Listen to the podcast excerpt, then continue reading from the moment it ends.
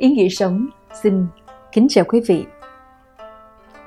Chào mừng quý vị cùng đến với Hồ Quý Ly, bậc thầy cải cách đất nước. Kính thưa quý vị, trong lịch sử Việt Nam có một vị vua nổi tiếng với tài năng cải cách đất nước, nổi bật với việc cho lưu hành tiền giấy vào những năm 1396 thay cho tiền đồng, rồi mở mang thêm một số khu vực cho hai tỉnh Quảng Nam và Quảng Ngãi, lập ra nước Đại Ngu, có nghĩa là sự yên vui, hòa bình. Tuy thời gian ông làm vua chỉ có một năm, sáu năm còn lại ông làm Thái Thượng Hoàng, nhưng những đóng góp của ông cho nền kinh tế nước nhà không phải nhỏ. Vị vua đó chính là Hồ Quý Ly. Ông cho rằng ông là hậu duệ của vua Ngu Thuấn. Công cuộc thoáng đạt của ông cụ thể là việc phế truất cháu ngoại là vua Trần Thiếu Đế để Hồ Quý Ly lên ngôi hoàng đế đã không nhận được sự ủng hộ của người dân dẫn đến thất bại trước cuộc xâm lược của giặc Minh Trung Quốc. Sau này, Lê Lợi phải mất 10 năm mới có thể đánh đuổi được giặc tàu ra khỏi nước ta. Tuy nhiên, những cải cách của Hồ Quý Ly trên nước nhà luôn là những bài học giá trị cho hậu thế trong việc cải cách đất nước. Sau đây, xin mời quý vị cùng theo dõi chi tiết những cải cách trên. Rất mong chương trình sẽ mang đến cho quý vị thật nhiều bài học giá trị. Kính chúc quý vị và gia đình những điều tốt đẹp nhất. Hồ Quý Ly, bậc thầy cải cách đất nước. Một về tài chính Theo Việt Nam Sử Lược, khi còn làm phụ chính thái sư của vua Trần Thuận Tông, Quý Ly đặt ra một cách làm tiền giấy để thu tiền của dân. Tờ giấy ăn 10 đồng thì vẽ cây rêu biển, ăn 30 đồng thì vẽ cái sóng, ăn một tiền thì vẽ đám mây, hai tiền thì vẽ con rùa, ba tiền thì vẽ con lân, năm tiền thì vẽ con phượng, một quan thì vẽ con rồng. Hệ ai làm giấy giả thì phải tội chém. Khi đã có đóng dấu rồi thì phát ra bắt dân phải tiêu, còn bao nhiêu tiền đồng thì thu nộp nhà vua, ai mà giấu giếm thì phải tội như là tội làm giấy giả vậy. Việc ruộng đất thì khi trước những nhà tôn thất cứ sai đầy tớ ra chỗ đất bồi ở ngoài bể, đắp đê để một vài năm cho hết nước mặn, rồi khai khẩn ruộng để làm tư trang.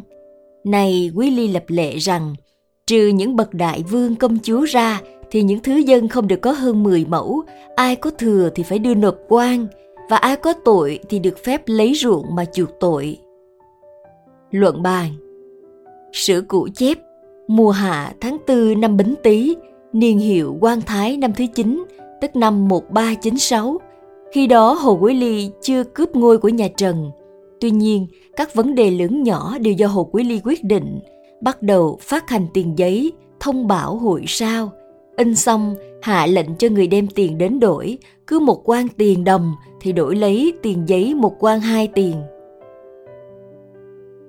Với chính sách phát hành và sử dụng tiền giấy, loại bỏ tiền kim loại triệt để trong giao thương có thể nói là Hồ Quý Ly đã đi trước thời đại. Trước đó, mặc dù tiền giấy đã có mặt ở một số nước trên thế giới, nhưng chỉ được sử dụng trong một bộ phận rất nhỏ, còn tiền kim loại vẫn đóng vai trò chính trong giao dịch. Cứ một quan tiền đồng thì được đổi lấy một quan hai tiền giấy, như vậy rõ ràng người dân có lợi khi đổi tiền cũ lấy tiền mới. Ở Trung Quốc, vua Đường Cao Tông giai đoạn 650 đến 683 phát hành tiền giấy lần đầu tiên được công nhận là tiền tệ trong thế kỷ thứ 10. Vào khoảng năm 1300, tiền giấy cũng được ban hành ở Nhật Bản, Ba Tư và Ấn Độ. Năm 1023, triều đình Bắc Tống đã chiếm lấy quyền phát hành tiền giấy, lập giao tử vụ tại Ích Châu. Đến năm 1024 phát hành quan giao tử từ 1 đến 10 quan. Năm 1033, giao tử cải lại làm hai loại, năm quan và 10 quan. Năm 1068, giao tử lại cải thành hai loại, một quan và 500 đồng, rồi ngày càng phát triển rộng ra. Năm 1069, lập giao tử vụ tại Lộ Châu, phát hành giao tử tại Lộ Hà Đông. Năm 1071, phát hành giao tử tại Thiểm Tây, rồi giao tử cải thành tiền dẫn, thành hội tử, thành giao sao.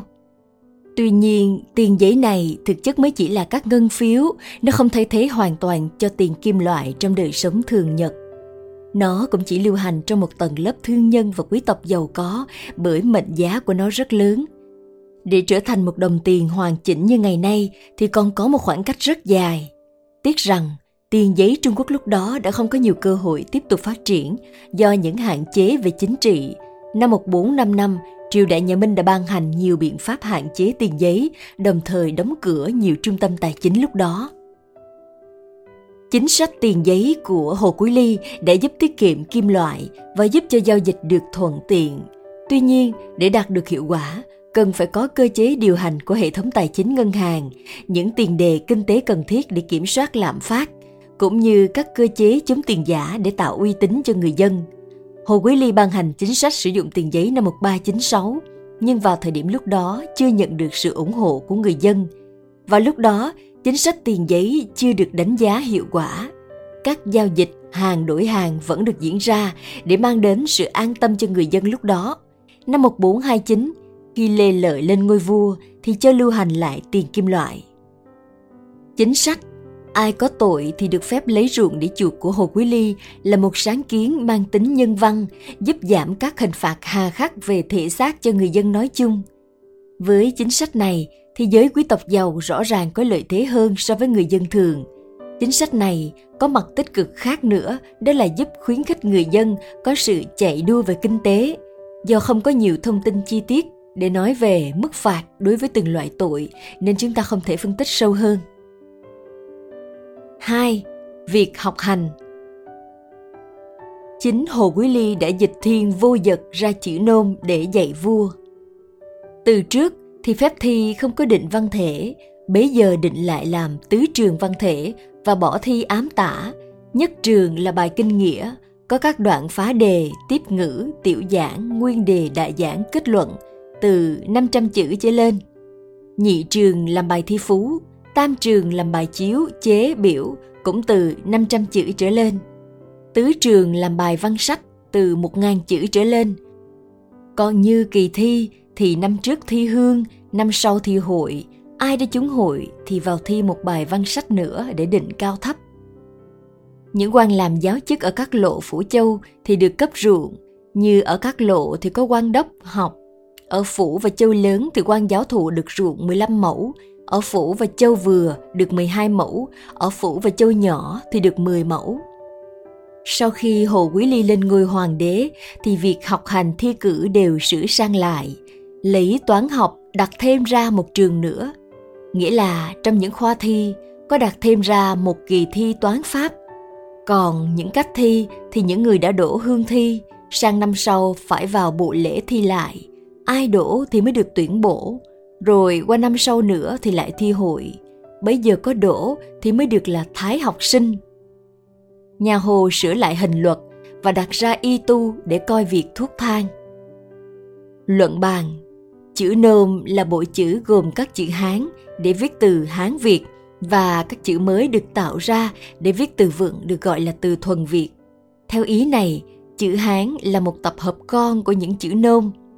Ngoài ra, Chữ nôm là bộ chữ riêng, viết những từ vựng được gọi là từ thuần Việt mà trong bộ chữ Hán chưa có để biểu đạt. Mặc dù chữ nôm còn gọi là chữ quốc âm, quốc ngữ, ra đời từ thế kỷ thứ 10, nhưng việc Hồ Quý Ly đưa vào việc dạy học cho vua và có khuynh hướng sử dụng trong văn thư hành chính lúc ấy cho thấy Hồ Quý Ly đã có tinh thần thượng tôn dân tộc Việt rất cao. Theo Đại Việt Sử Ký Toàn Thư thì tháng 11 năm 1396, Quý Ly làm sách thi nghĩa, tức là kinh thi, bằng quốc âm cùng bài tựa, sai nữ sư dạy hậu phi và cung nhân học tập. Bài tựa phần nhiều theo ý mình, không theo tập truyện của Chu Tử, cho thấy Quý Ly đang có nhiều cố gắng để lan truyền chữ nôm trong nước.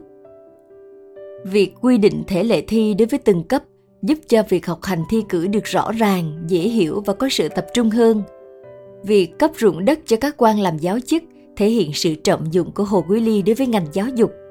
Sự khác biệt nhất của Hồ Quý Ly trong việc cải cách giáo dục đó là sự bổ sung môn toán vào việc học hành thi cử. Điều này đóng vai trò quan trọng, giúp kích thích khả năng toán học của người dân để nâng cao dân trí cũng như phát triển kinh tế.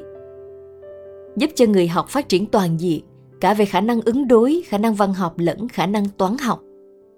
Ngoài ra, Quý Ly đại biểu và thúc đẩy tư duy phản biện khi đưa ra quan điểm riêng cho rằng sách luận ngữ có bốn chữ ngờ và làm sách minh đạo 14.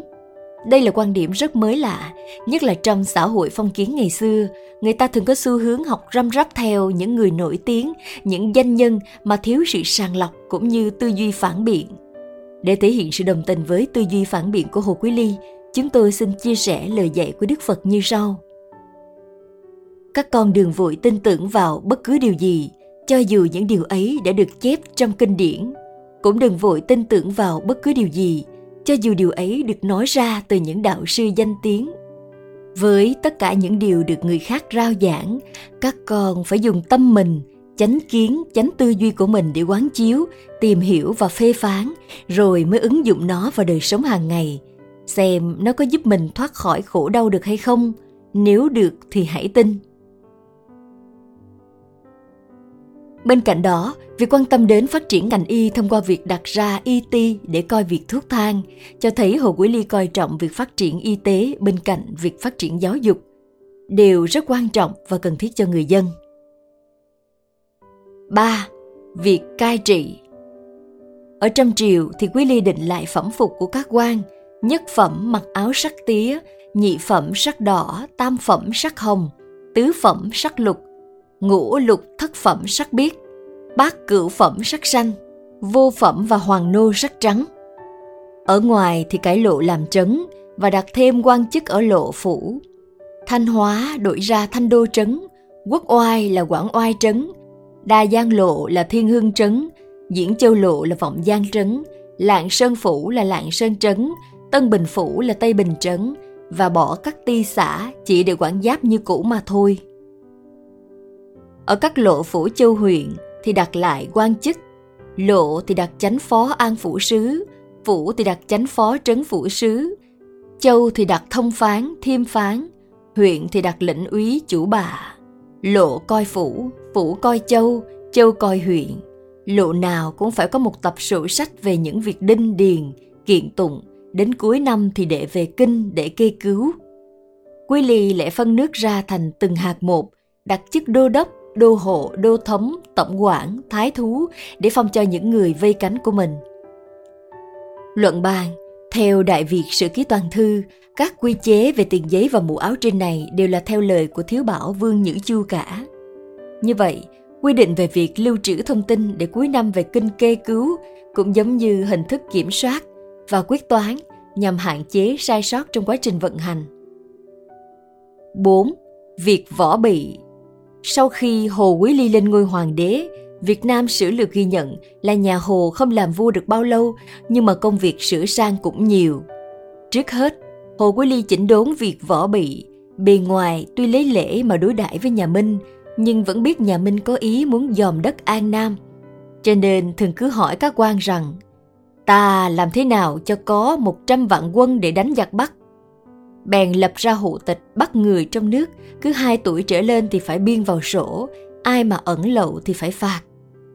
Đến lúc hộ tịch làm xong rồi, số người từ 15 tuổi đến 60 tuổi hơn gấp mấy phần lúc trước. Từ đó số quân lại thêm ra được nhiều. Còn như thủy binh để giữ mặt sông, mặt bể thì Quý Ly bắt làm những thuyền lớn ở trên có sàn đi, ở dưới thì để cho người chèo chống, thật tiện cho sự chiến đấu. Quý Ly lại đặt ra bốn kho để chứa đồ quân khí và bắt những người xảo nghệ vào làm những đồ khí giới. Ở các cửa bể và những chỗ hiểm yếu ở trong sông lớn đều bắt lấy gỗ đóng cọc để ngự bị quân giặc. Việc quân chế thì Nam Bắc phân ra làm 12 vệ, Đông Tây phân ra làm 8 vệ, mỗi vệ có 18 đội, mỗi đội có 18 người, đại quân thì có 30 đội, trung quân thì có 20 đội, mỗi doanh có 15 đội, mỗi đoàn có 10 đội, còn những cấm vệ thì chỉ có 5 đội, có một người đại tướng thống lĩnh cả. Luận bàn Hồ Quý Ly vốn để nhìn thấy rõ giả tâm của nhà Minh Trung Quốc, nên ông ngày đêm bàn bạc với các quan để tăng cường sức mạnh quân sự cho nước ta. Có thể nói rằng đây là cái tâm của người lãnh đạo đất nước. Sự chuẩn bị kỹ lưỡng ấy được thể hiện qua hành động cụ thể trong việc kiểm soát dân số, gia tăng quân số, chuẩn bị các phương tiện tàu lớn, đồ khí giới, đồ quân khí cho người trông nom các cửa bể, lại còn đóng cọc theo ngô quyền Trần Hưng Đạo ngày xưa. Việc quân chế cũng được quy định quy củ rõ ràng, cho thấy Hồ Quý Ly có tầm nhìn chiến lược. Chỉ tiếc rằng việc Hồ Quý Ly thay ngôi vua của cháu ngoại họ Trần không thuận lòng người nên không hợp được sức mạnh của quần chúng. Lòng dân sau này dễ bị chia cắt bởi kế ly gián của nhà Minh Trung Quốc. Nên dẫu Hồ Quý Ly có quân đội hùng mạnh nhưng cũng không thể chống chọi lâu dài. Thế mới biết lời dạy của Trần Hưng Đạo thật đáng quý. Phải biết khoan sức dân làm kế sâu rễ bền gốc. Hay như câu, lật thuyền mới biết dân như nước. Nói đến việc không thuận lòng người, sách Đại Việt Sử Ký Toàn Thư chép.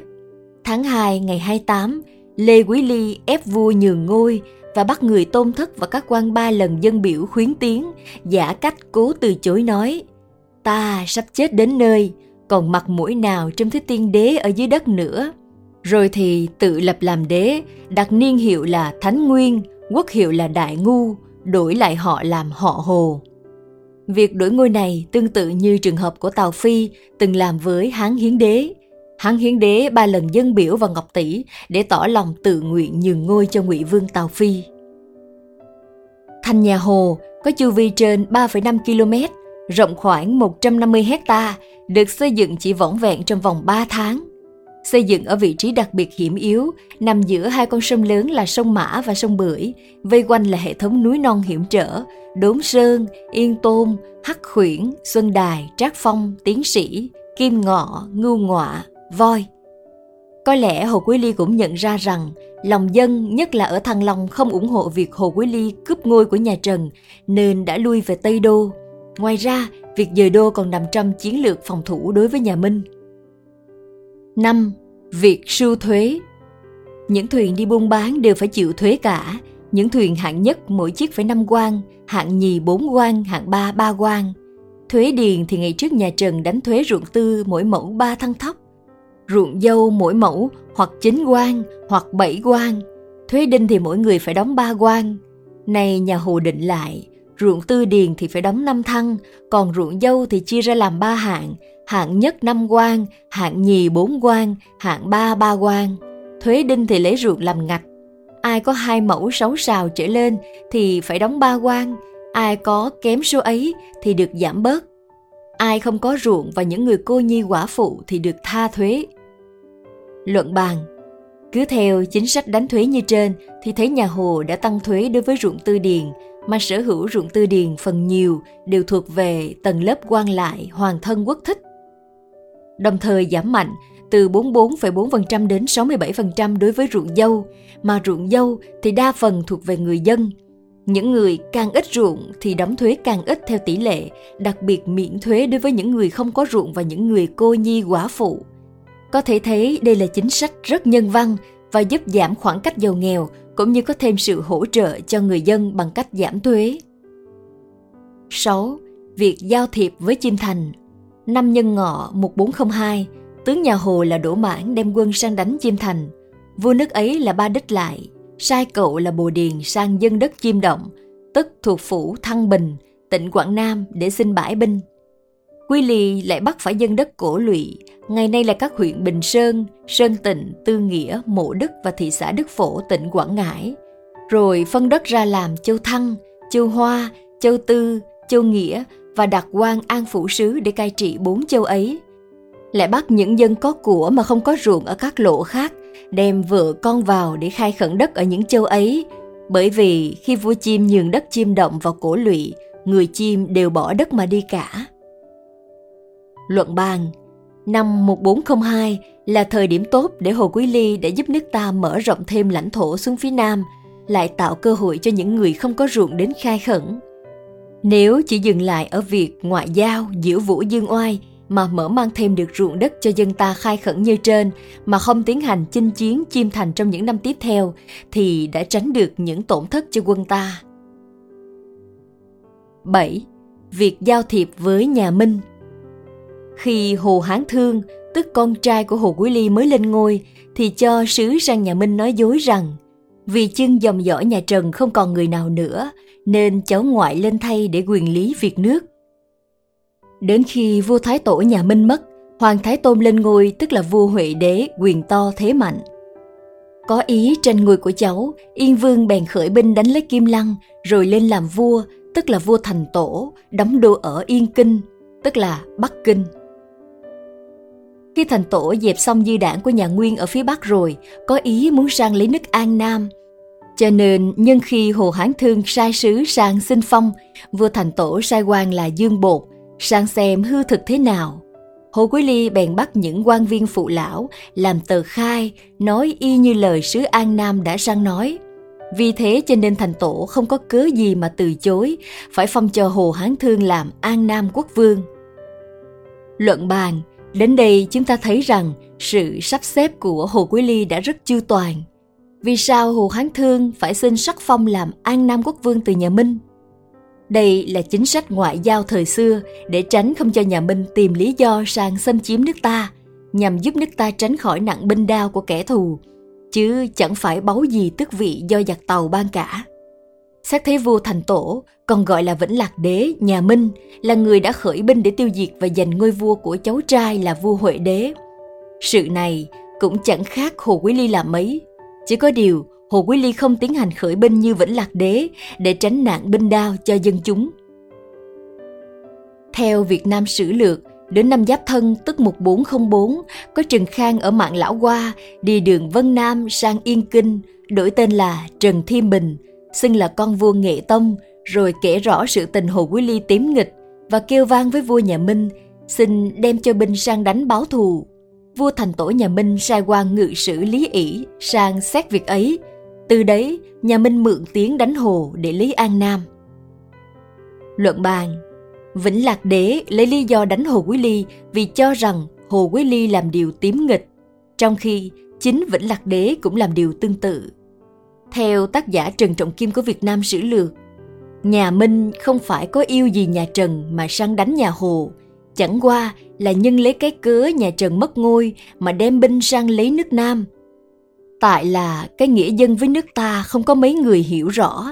Cứ nghĩ rằng nhà nào làm vua cho cả nước là của riêng của nhà ấy. Hễ ai lấy mất thì đi tìm cách lấy lại. Lấy không được thì nhờ người khác lấy lại cho chứ không nghĩ đến cái lợi chung trước cái lợi riêng cái quyền nước trước cái quyền nhà thế cho nên mình cứ dạy mãi mà vẫn không biết là dạy tổng kết Nhìn chung về công cuộc cải cách đất nước của Hồ Quý Ly, chúng ta thấy được nỗ lực của ông trong việc cải cách và nâng cao chất lượng của ngành giáo dục, y tế, quân sự, ngoại giao, bộ máy hành chính, tài chính. Ngành giáo dục thì đưa chữ nôm vào dịch thuật giảng dạy cho vua và các quan, thể hiện tinh thần thượng tôn dân tộc, đưa ra các quan điểm mới lạ, tư duy phản biện cho ngành giáo dục, đưa toán học vào thi cử. Về y tế thì đặt ra các y ty để theo dõi việc thuốc thang, về bộ máy hành chính thì quy định lưu trữ sổ sách, thông tin để hạn chế sai sót cũng như giảm tình trạng quan sai. Về quân sự thì tăng cường quân lực, khí giới tàu thuyền, bày binh bố trận.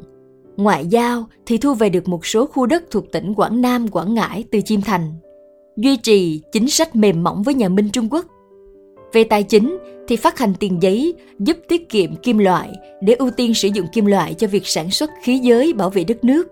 Về thuế thì tăng thu đối với tầng lớp nhà giàu có nhiều ruộng tư điền, giảm thuế đối với đất ruộng dâu cho dân, miễn thuế cho một số trường hợp khó khăn, cho phép dùng ruộng để giảm nhẹ hình phạt cho tội nhân. Với những đóng góp như trên cho nước nhà, Hồ Quý Ly đã giúp rút ngắn khoảng cách giàu nghèo, giúp nâng cao dân trí, nâng cao chất lượng sống cho đại đa số người dân, xứng đáng được gọi là bậc thầy về cải cách đất nước. Nói theo cách của tác giả Trần Trọng Kim thì Hồ Quý Ly không phải là người tầm thường, ông ấy là người có tài kinh tế,